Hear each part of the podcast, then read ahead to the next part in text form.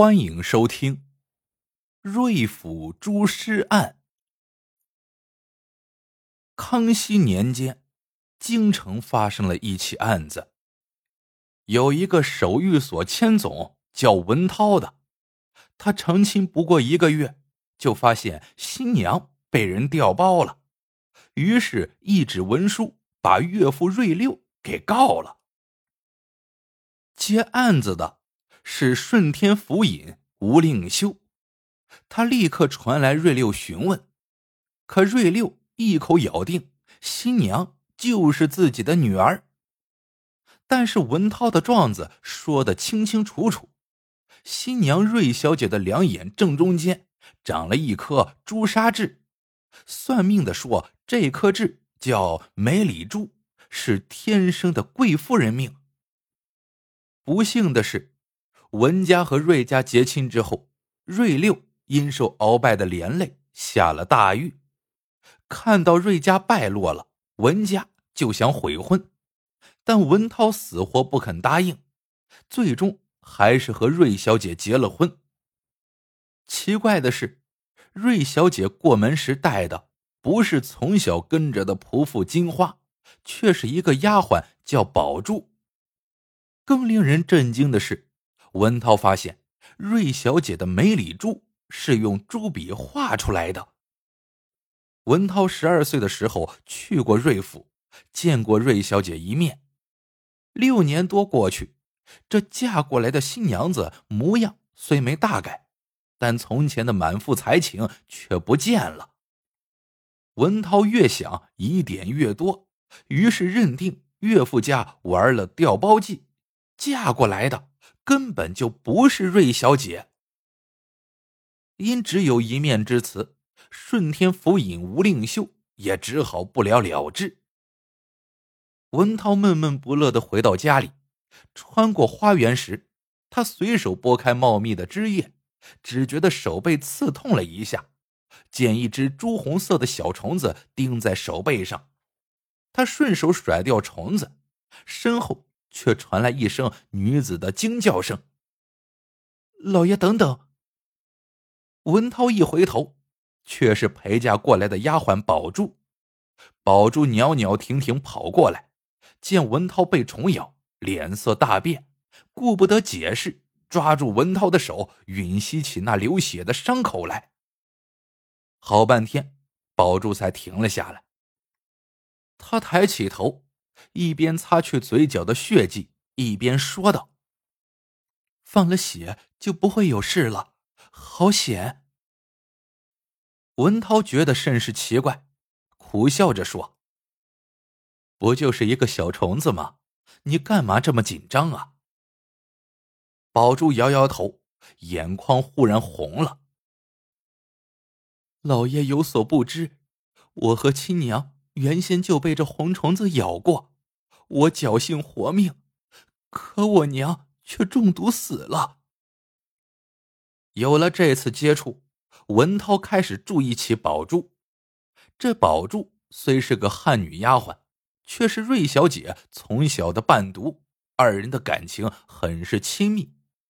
宝珠虽说相貌有些丑，却能诗能画，善解人意，把文家老老少少都伺候的很周到。不久。文涛有意收她做妾，瑞小姐倒是没反对，可老夫人说自古贤妻美妾，宝珠性格没得说，就是模样不行。文涛和瑞家的来往本来就不多，经过上次对簿公堂的事情之后，就更不走动了。可这一天，瑞家却来人禀告，说瑞小姐的继母死了。而且死状奇特，已经上报顺天府了。文涛夫妻赶紧带着宝珠奔丧，正好碰到了吴令修来办案。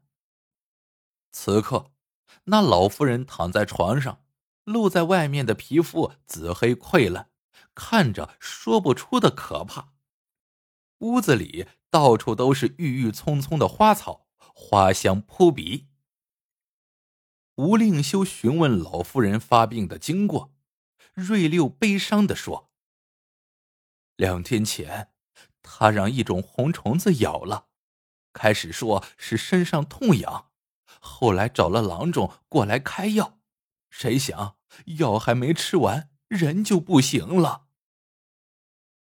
吴令修皱紧了眉头，说道：“这样的情形我见过，起因是一种叫蛛丝的小虫子，这种虫子闻香就扑。你这屋子里到处是香花，自然容易招虫子，可被蛛丝咬伤丧命的人却是极少。你夫人死的有点不同寻常。”瑞六忽然跪下来磕头：“大人，我第一个夫人也是这样死的，我和女儿也被这虫咬过，不知为何，单单我家人爱招惹这虫子，还请大人明断呢。”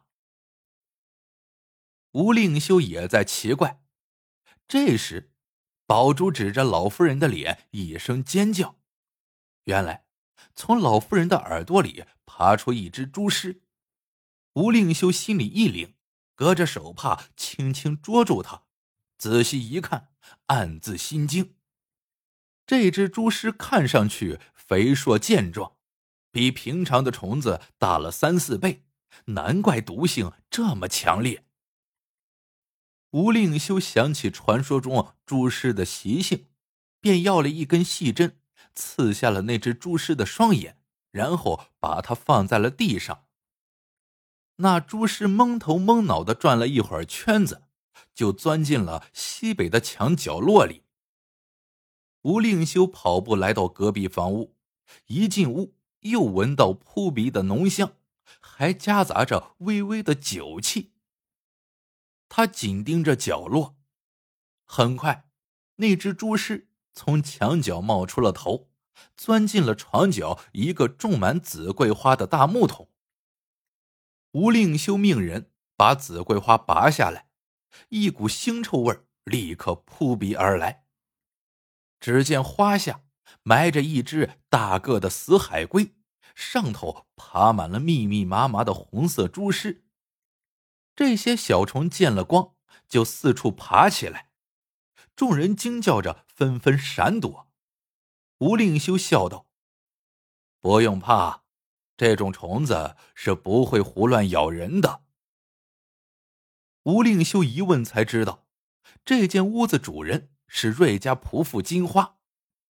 他一转头问金花：“这棵紫桂是你种的？”这时，宝珠开口说：“金花喜欢养花。”我记得这棵紫桂有十几年了。那仆妇金花像是被这阵势给吓坏了，哆嗦着回答：“子桂是夫人让养的，海龟死了，我把它埋在花盆里沤烂了做化肥，我哪知道它会生虫子呀？”这话听上去也有道理，可吴令修。却一声冷笑，捻起一只蛛丝，大声说道：“这蛛丝是腐烂的海物所生，养大以后本身虽有毒性，却也不能致命，尤其不会反噬主人。不过，如果用酒泡过，就会变得好勇斗狠，毒性也猛烈了数倍。一旦遇上适合体质的人。”就会致人惨死了。你们没闻到这只猪尸上有酒气吗？那是因为有人浇花的时候水里掺了酒。一旁的瑞六惊呆了，问道：“那为什么猪尸只咬我夫人？”吴令修又是一声冷笑：“你们注意没有？”你夫人的被子上、衣服上，甚至沐浴的大桶里，都熏了紫桂的浓香。这就是朱氏只咬他一个人的原因了。瑞六在一旁听得脸色铁青，忽然扑上去抓着金花的肩膀摇晃着：“你这个贱人，我先前的夫人也是你害死的，是不是？金花忽然尖声笑起来。是，鳌拜是杀死我全家的大仇人，你跟着他也没少干坏事。你们还逼着我当奴才，平日打骂我是家常便饭。我要报仇。可惜你和你闺女体质不合，咬不死啊！说到这儿，金花忽然转身一指瑞六，对吴令修喊着：“大人，民女有案要报。别看他家瞒天过海，可我早就发现疑点了。就是他，他瑞六犯了欺君之罪，他家闺女……”没等金花说完，瑞六已经扑上去，两手死死掐住他的喉咙。金花拼命挣扎，忽然甩动双手，他袖子里爬出好多蛛丝，都爬满了瑞六的身上。一直哭泣的宝珠一声惊叫，扑上去用帕子打掉那些蛛丝。见情况突变，吴令修忙令衙差阻止。可已经晚了。瑞六武将出身，手劲儿是何等的大！金花蹬了几下脚，就伸着舌头死去了。吴令修皱着眉头，死无对证。金花说的大案是什么呢？他看看一旁站立不动的瑞小姐，再看看眼睛哭得红肿的宝珠，突然喝问道：“姑娘。”她又不是你亲娘，你怎么哭得如此伤心？丫鬟宝珠张口就答：“是他把我养大的呀。”屋里的人都愣了。原来吴令修是用满语问的，情急之下，宝珠脱口而出的也是满语，说完才察觉不对，而那瑞六已经是老脸煞白。跪了下去。一旁的文涛惊的是目瞪口呆，说道：“这到底是怎么回事？”吴令修呵呵一笑，说道：“文谦总，听老夫给你讲一个故事，你就明白了。早年有一个姓瑞的满族贵胄之子，他们有一个独生女儿。”许配给了一个门当户对的夫婿。当时满人刚刚坐稳龙庭，对汉人的一切都着迷效仿。贵族男人尤其迷恋女人的小脚。瑞家继母疼爱女儿，在仆妇的蛊惑下，逼着女儿缠足。此时，一家之主因犯了事，关在大牢。等到他出狱。女儿的小脚已经裹成，女婿家也来要求成亲了，一家之主大惊失色，因为清朝开国几代帝王对裹足害人之风深恶痛绝，一再严令禁止本族妇女缠足，当今皇上更是几次下诏，满人纵容妻女缠足的，父兄要处以极刑。文涛听出了话外音，不由得颤抖着问：“大人的意思是，嫁给我的果然不是我的发妻？宝珠，宝珠才是。我岳父为了怕缠足的事情暴露，才使人代嫁。”吴令修笑道：“我也只是猜测。”你母亲一直打算悔婚另娶，这也是你岳父担忧惧怕的由来吧？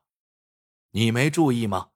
宝珠眉心间有一小块疤痕，想来是为了瞒天过海，除掉那颗梅里珠落下的了。现在眼看自己的老父亲有了危难，做女儿的情急之下才会暴露妇女天性啊！此刻，宝珠已是泪流满面，哽咽着说出了实情。原来，金花进瑞家趁着瑞六下了大狱，就不断蛊惑继母为宝珠缠足。继母本来就迷恋女人的小脚，被金花的一番游说，就动了心，给宝珠缠了足。后来，瑞六被皇上大赦，他回到家，发现此事已经是覆水难收了。瑞六生怕自己罪上加罪，不敢把女儿嫁到文家去了。万般无奈之下，他想出了一个移花接木的计策。他想让女儿悄悄的远嫁外乡，又找到一个跟女儿容貌相似的远房侄女代替出嫁，代替出嫁的事情一说即成，而让宝珠悄悄远嫁外乡的事，宝珠怎么也不答应，居然以死抗争。没办法，瑞六才答应宝珠以丫鬟的身份陪嫁过来。听完这一切。文涛还是半信半疑，他仔细的看着宝珠，然后问：“可你，你又为什么改变了模样？”宝珠泪如雨下，说道：“少年时匆匆一见，我已经认定你是我今生的依靠。为了不牵连父亲，……”我天天只能把自己弄成丑陋的样子，虽然你从不肯多看我一眼，可只要天天能看见你服侍你，我就是隐姓埋名做一辈子下人，我也心甘情愿。文涛再也忍不住了，抱着宝柱痛哭起来。吴令修十分感慨，他当即把案子如实奏明了皇上。宝珠的重情守义让皇上既感动又佩服，连连称赞这位本族的奇女子。这件事的始作俑者是金花和那位继母，现在二人都已经死了，而瑞六并不知情，情急之下杀死仆妇也不算重罪，于是申斥了瑞六一番。又赐给宝珠很多厚礼，让她恢复身份，做了文涛的正式夫人。谕旨传来，一家人喜极而泣。文老夫人看宝珠给自家争足了面子，也高兴起来，张罗着要大摆筵席办婚事。宝珠做的第一件事，却是拿出剪刀去剪掉裹脚布。又对着那双已经裹伤了的小脚发愁。这时，文涛在一旁动情的说道：“其实，无论是丑陋还是美貌，和你对我这份真情比起来，那实在是微不足道啊。”好了，这个故事到这里就结束了。喜欢的朋友们，记得点赞、评论、收藏。感谢您的收听，我们下个故事见。